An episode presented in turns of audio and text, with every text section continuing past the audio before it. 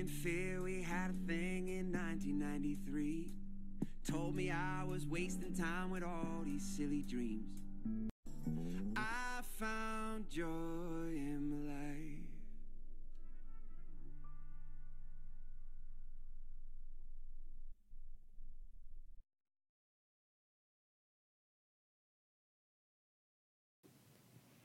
갓 태어난 아기는 엄마의 웃는 모습을 보곤 따라 웃고 배가 고프면 울고 낯선 사람을 보면 경직된 표정을 지으며 뒤로 물러나고는 합니다. 우리는 말을 시작하기 전부터 우리의 감정을 표현해 왔고 때로는 말없이 짓는 표정으로 더 많은 메시지를 주고받기도 합니다. 하지만 언제부턴가 우리는 감정을 참고 다스리는데 더 익숙해진 것 같아요. 주어진 일들을 감당하느라 내 감정을 누르고 참아왔던 오늘 하루. 딱 이 시간만큼은 내 감정에 솔직해지는 시간을 우리 가져봅시다. 당신의 감정을 있는 그대로 놓고 바라보고 만져볼 이곳 Inside Us 방송에 오신 것을 환영합니다. 지금이 아닌 언젠가 여기가 아닌 어딘가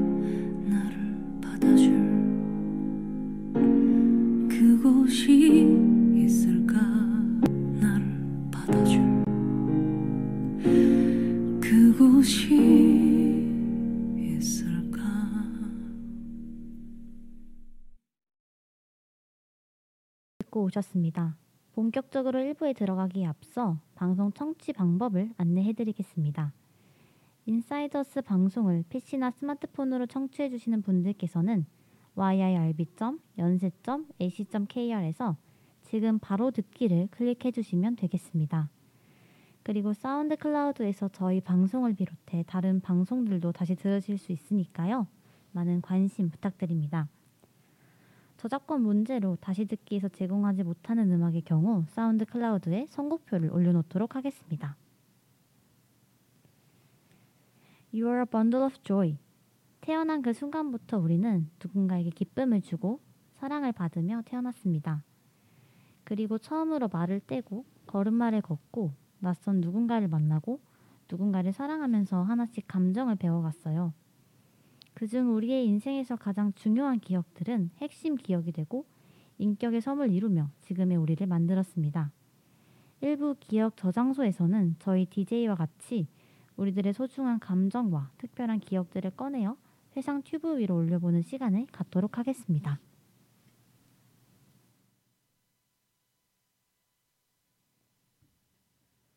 어, 네. 인사이더스 방송 2화가 시작을 했는데요. 어, 오늘은 제재의 개인 사정으로 저 혼자 방송을 진행하게 되었습니다. 지난번에는 시험 전에 호기심과 익숙함이라는 주제로 이야기를 나눠봤습니다. 그때가 10월이었는데 벌써 오늘이 11월의 첫날이 되었습니다. 올해도 이제 두 달이 채 남지 않았는데요. 다들 작년 12월 31일 야심차게 세운 새해 목표를 잘 지키고 계신가요? 저 같은 경우도 새해를 맞이하기 전에 어떤 목표들을 세우고 한 해를 맞이했습니다. 그 중에 잘 지켜지고 있는 것도 있고 지키지 못하는 것들도 있는 것 같아요. 저는 그 중에 일기를 매일 쓰기라는 목표를 정했었습니다. 어, 연말이 된 이 시점에서 한번 돌아봤을 때 저는 일기 매일 쓰기라는 습관을 들여서 지금 현재까지 일기를 굉장히 잘 쓰고 있어요. 작년에는 정말 1년에 10번도 쓰지 않았는데 올해 일기를 매일 써봐야겠다. 하루하루를 좀 기록해보고 돌아보는 시간을 가져야겠다라고 다짐한 이후에 매일매일 하루를 기록하는 시간을 가지고 있습니다. 그리고 일기를 쓰는 소모임도 들어가 있어서 더더욱이 까먹지 않고 일기를 써버릇 해가지고 지금은 이제 따로 remind 해주지 않아도 잘 쓰는 것 같아요. 반면 잘 지키고 있지 못한 목표도 있는데요. 어, 골프를 열심히 배워가야겠다 라고 다짐을 하고 실제로 레슨을 배워서 배우는 중입니다. 그런데 어, 분명 배운 지 한 아홉 달 정도는 되었는데 아직도 처음에 잡은 그 채를 똑같이 잡고 있어요. 중간중간에 열심 연습을 열심히 하고 또 다음 진도로 넘어갔어야 했는데 어떠한 사정들로 인해서 몇 개월가량 레슨을 받지 못하고 연습도 쉬었더니 처음의 상태로 되돌아가 버렸습니다. 그래서 아쉽지만 제가 기대했던 수준만큼의 실력은 갖지 못하고 다시 처음부터 차근차근 배워나가는 중입니다. 어, 연말이 된 시점에서 우리가 세웠던 새해 목표들이 얼마나 잘 지켜지고 있는지 1년을 점검해보고 돌아보는 시간을 갖기에 적합한 시간인 것 같습니다. 우리에게 주어진 일들을 해내며 한 해가 어느덧 지나가고 있습니다. 그 중에는 뜻한 대로 된 일도 있을 것이고 아쉽게도 그렇지 못한 일들도 있을 것 같은데요. 오늘은 그런 경험들에 대해 얘기해 볼 수 있는 주제로 돌아왔습니다. 인사이더스 두 번째 주제, 좌절감과 성취감에 대한 방송 지금 시작하겠습니다. 어, 이 주제를 생각하고 나서 어떤 토픽으로 얘기를 해볼까 고민을 많이 했어요. 그 중에 이번 방송 첫 번째 토픽으로 꼽은 것은 도전이라는 주제입니다. 어, 몇년 전까지 굉장히 많은 사랑을 받았던 TV 프로그램이 있었죠. 어, 무한 도전이라는 프로가 있었습니다. 그 프로그램에서는 황소와 줄다리기 대결, 혹은 텔레파시로 같은 장소에서 만나기, 파퀴아오와 대결에 쓰러뜨리기 등 다소 불가능해 보이는 도전을 시도하는 예능 프로그램이었어요. 그들의 무모한 도전이 좌절하는 과정에서 시청자들은 큰 웃음을 짓기도 했고, 그러한 역경들을 딛고 마침내 성공하는 과정에서 큰 감동을 받기도 했습니다. 어, 덕분에 그 프로그램은 큰 인기를 얻었고 시청자들에게 굉장히 뜨거운 열정을 선사해준 프로그램이 아니었나 싶습니다. 하지만 거창한 도전만이 도전은 아닌 것 같아요. 우리가 일상 속에서 충분히 경험할 수 있는 것들도 도전이라고 부를 수 있습니다. 예를 들어 매일 아침 6시에 일어나기라든지 일주일에 책 3권 읽기와 같은 사소한 도전들을 시도해 감으로써 우리는 성취감을 맛볼 수도 있고 혹은 그런 목표들을 지키지 못해 좌절을 하게 될 때도 있는 것 같습니다. 우리가 흔히 하는 도전으로는 꿈을 향한 도전들이 있는 것 같아요. 지금 학생 여러분들도 굉장히 자신의 미래를 향해서 열심히 나아가는 분들이 많으신데 저 같은 경우도 지금 꿈을 향한 도전을 계속하는 중입니다. 저는 최근에 광고 마케팅에 대해 관심을 가지게 되었어요. 광고를 기획해 보거나 혹은 공모전에 출품을 해서 어떤 결과를 얻어내는 과정들에 굉장히 큰 흥미를 느끼게 되었습니다. 하지만 따로 배운 적은 없어서 그냥 무작정 도전을 해보는 걸로 결심을 했어요. 이번 학기 휴학을 한 김에 제가 원하는 분야에 그냥 무작정 도전해보는 경험들을 현재 쌓아가고 있습니다. 어, 물론 항상 성공하지만은 않아요. 당연히 더 우수하신 분들도 많고 더 경력이 있는 분들도 많아서 가끔은 좌절을 맛보기도 하고 예상치 못한 성공으로 큰 성취감을 느낄 때도 있습니다. 이런 경험들로 인해서 하나하나씩 소중한 감정들을 느껴가고 있고 또 그런 좌절이 있어야 실패가 있는 것 같기 때문에 어, 이러한 시간들을 굉장히 소중하게 보내고 있는 요즘입니다. 청취자 여러분들은 어떤 도전을 하고 계신가요? 사실 우리 일상은 항상 경쟁과 시험들을 통해서 우리에게 어떠한 성공과 또 성취를 요구하는 것 같습니다. 하지만 인간이기 때문에 항상 성공할 수는 없는 것 같아요. 그렇다고 해서 우리가 도전을 멈출 이유는 없습니다. 도전이 없다면 좌절도 없고 성취도 없을 것입니다. 좌절의 리스크를 안고도 우리가 계속 무언가에 도전하는 이유는 결국 성취감을 느끼기 위해서가 아닐까요? 아주 유명한 아이스 하키 선수가 한 말이 있습니다. 슈팅이 없다면 득점 따위 100% 불가능하다. 라는 말입니다. 무언가에 시도하지 않는다면 좌절할 일도 없겠지만 결코 성공할 수도 없습니다. 그렇기 때문에 우리는 실패할 때 실패할 가능성을 안고도 끊임없이 미래를 향해 나아가는 것 같아요. 그래서 여러분들이 혹시 하고 싶은 일이 있지만 두려워서 도전조차 하지 못했던 일들이 있다면 가, 다, 다가가고 싶은 사람이 있는데 거절이 두려워서 다가가고 있지 못하다면 한 번쯤 용기를 내어 도전을 해보시는 것을 추천드립니다. 어쨌든 성공하기 위해서는 도전이 있어야 하니까요. 여러분들의 새로운 도전을 응원하면서 가호의 시작이라는 노래 들려드리겠습니다.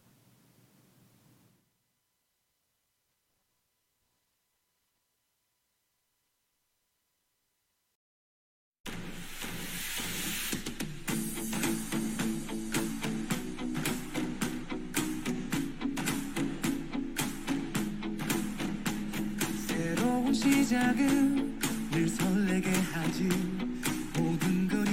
이겨낼 것처럼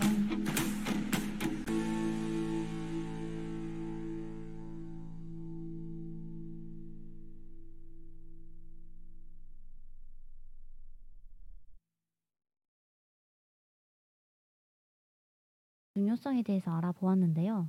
그렇다면 도전을 해서 성취감을 느낀다면 그것은 성공한 인생일까요? 그렇게 느낀 성취감은 영원히 내 것일까요?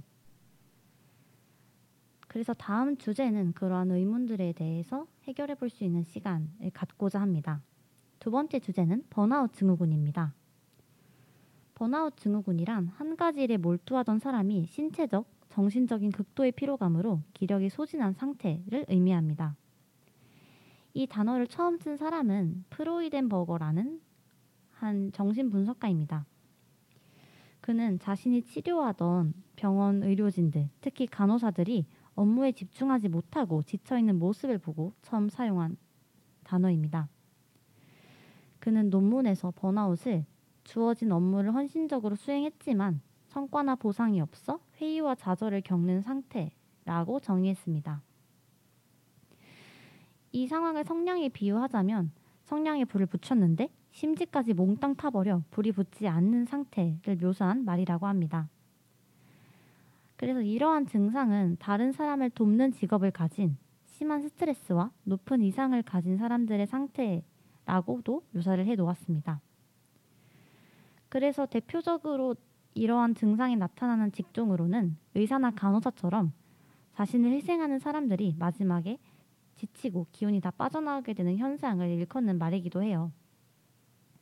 하지만 최근에는 이러한 전문직뿐만 아니라 직종을 가리지 않고 학생들에게서 혹은 전업주부에게서 등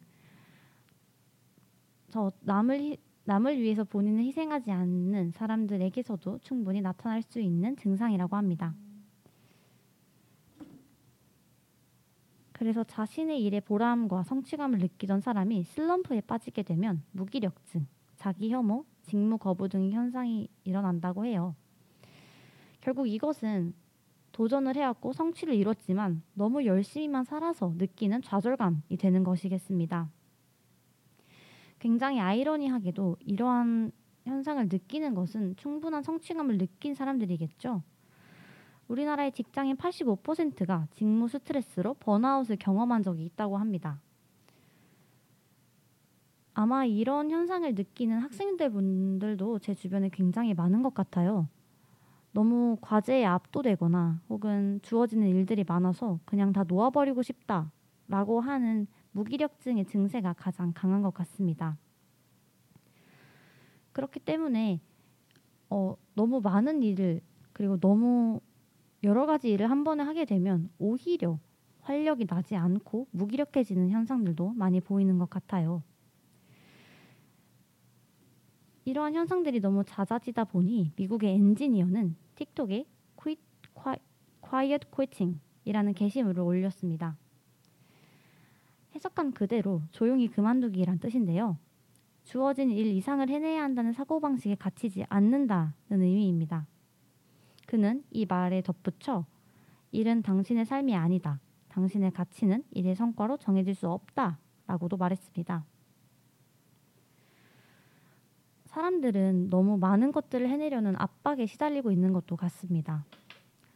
내게 주어진 일들을 잘해야 한다는 강박감과 부담감이 오히려 그 사람의 활력과 인생을 피곤하게 만드는 경우도 종종 우리는 마주할 수 있는 것 같아요. 이러한 번아웃 증후군을 예방하기 위해서 전문가들이 여러 가지 해결책을 내놓았습니다. 가장 중요한 것은 취미 생활을 갖는 일이라고 합니다. 하지만 아무 취미 생활이나 도움이 되는 것은 아니고 명상이나 산책 등 자신에게 휴식을 주는 취미 생활이 훨씬 더 도움이 된다고 해요. 그리고 가장 중요한 것은 휴식을 하는데 죄책감을 느끼지 말 것이었습니다. 내가 잠시 일을 멈추는 것에 대한 두려움, 혹은 죄책감을 갖지 않고 자신에게 충분한 휴식 시간을 주는 것이 중요하다고 이야기를 합니다. 그래서 우리나라에서는 워라벨이라던가 소확행이라는 단어들로 이미 이러한 취미생활과 휴식의 중요성을 많이 이야기하고 있는 것 같습니다. 여러분들은 어떤 취미 생활로 하루를 refresh 하시나요? 저는 생각을 해봤는데 제가 힘들 때마다 어, 좋아하는 드라마를 보면서 맛있는 아이스티를 마시는 게 저의 취미 생활이자 refresh인 것 같습니다. 가끔 밖에서 너무 많은 사람들을 만나서 피곤하거나 혹은 저에게 주어진 힘든 과제들을 수행하고 있을 때 그런 휴식 시간을 취할 생각을 하면 그래도 다시 에너지를 내서 하던 일을 마저 이어갈 수 있었던 것 같습니다. 그리고 요즘 날씨가 굉장히 좋아서 산책도 자주 하는 편이에요. 제가 할 일이 있으면 독서실에 가서 공부하는 일을 자주 하고 있는데 그럴 때 너무 하다가 지쳤으면 일을 다 마무리하지 못했더라도 무작정 산책을 나가서 걷고 오고는 합니다. 핸드폰이나 지갑 같은 것도 다 내려놓고 그냥 무작정 공원을 걷는 게 저한테는 큰 도움이 되더라고요. 어, 물론 주어진 시간이 많지 않고 할 일도 굉장히 많지만 계속 달려가는 것만이 능사는 아니라는 점 여러분도 아셨으면 좋겠습니다. 이러한 번아웃 증후군에 시달리는 여러분들, 여러분들은 오히려 성취를 이루고 있는 사람들이기 때문에 이러한 좌절감도 느끼고 있는 것입니다. 그래서 보통 좌절과 성취를 실패와 성공의 개념으로 접근하기가 쉬운데요. 최근에는 이렇게 성취를 이루더라도 좌절을 느끼고 무기력함을 느끼는 사람들이 많아졌다는 점을 통해서 이 좌절감과 성취감은 충분히 양립할 수 있는 감정이고 상태이기도 하다는 것을 이러한 증후군을 통해서 알아볼 수 있었던 것 같습니다. 네. 어, 이렇게 해서 1부 기억 저장소를 마치겠고 저희는 2부로 다시 돌아오겠습니다.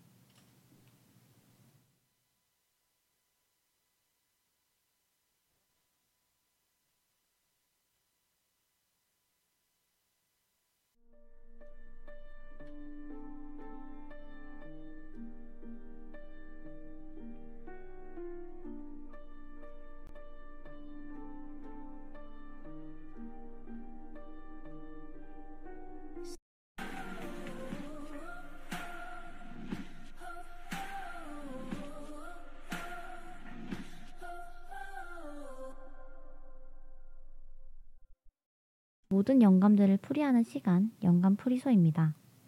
영감 풀이소에서는 두 DJ가 문학, 예술, 심리학 등 다양한 분야에서 그 주의 감정에 관한 흥미로운 이야기들을 curating해 전해드립니다. 감정을 둘러싼 다채로운 이야기에 매료될 영감 풀이소 지금 시작합니다.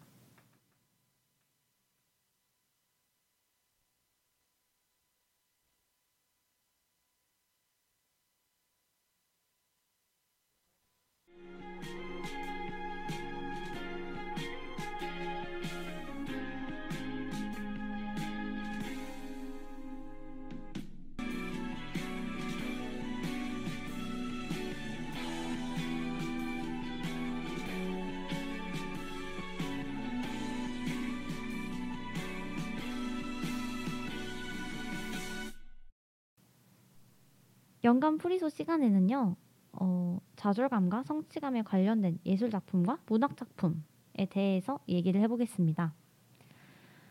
어, 사실 굉장히 많은 이야기들이 떠오를 수 있을 것 같아요.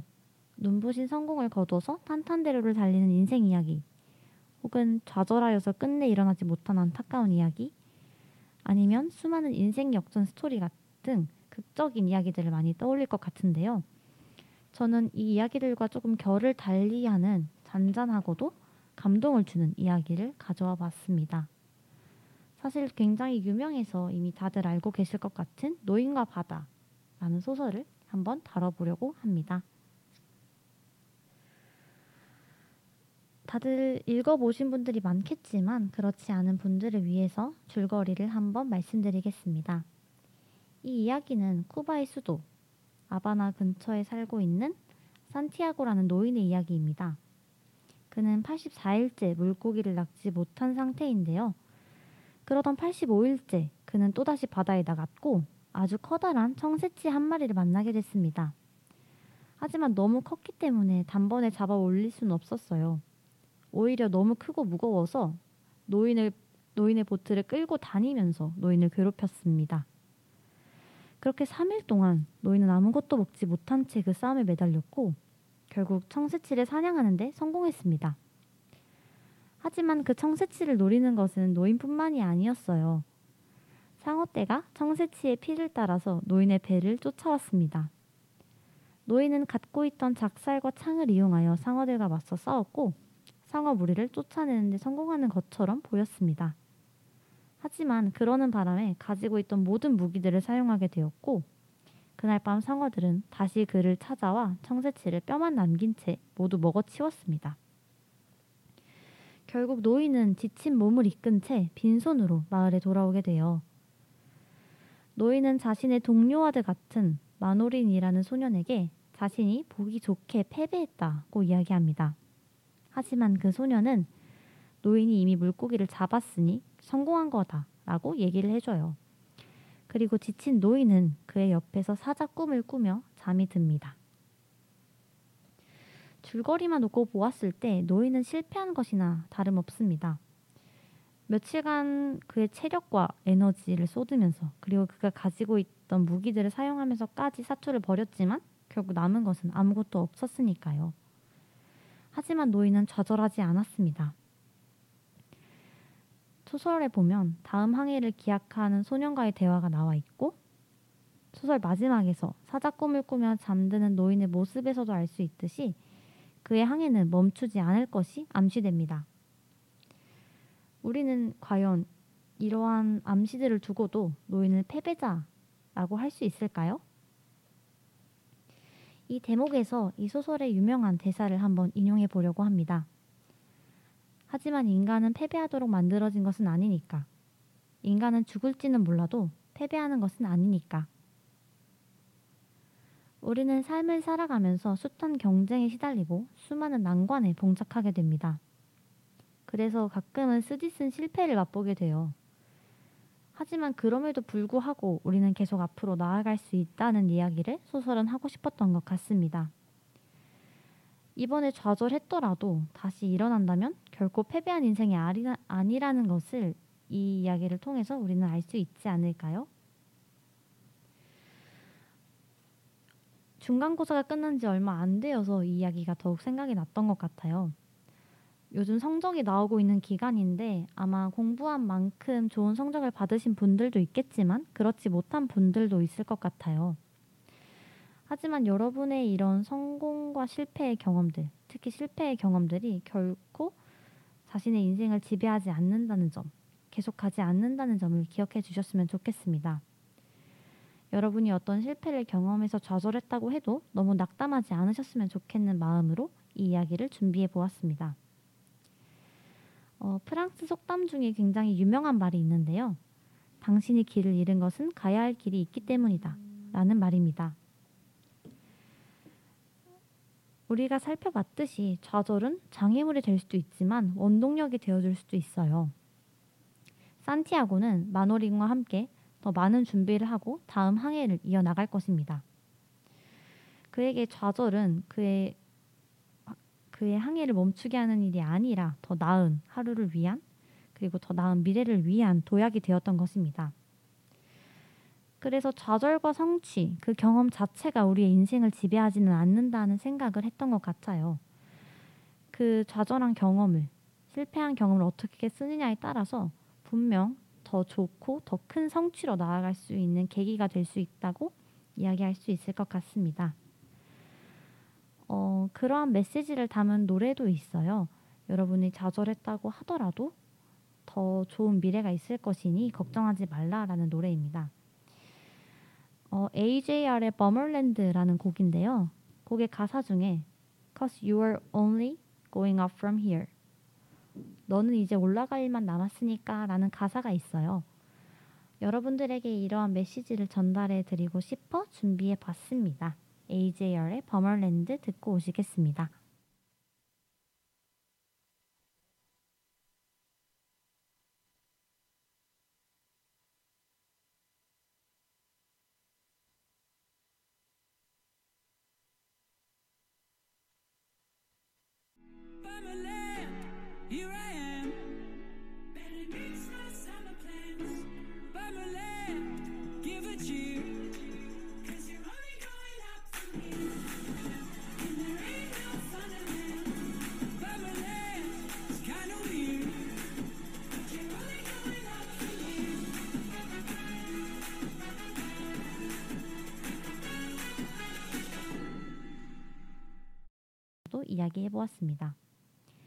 2부에서 소개한 노인과 바다 이야기를 통해 우리는 좌절했다고 패배한 것이 아니라는 점을 다음을 기약하는 의지와 노력이 있다면 인생은 계속 이어질 것이라는 이야기를 나눠봤습니다.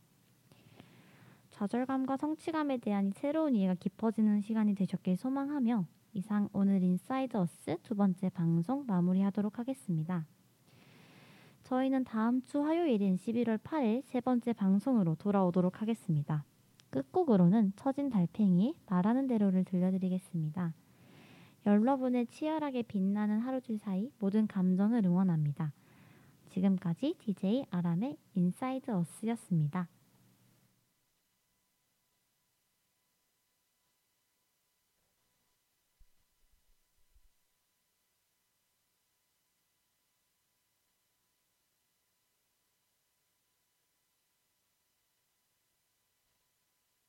스무 살 적에 하루를 견디고 불안한 잠자리에 누울 때면 내일 뭐 하지?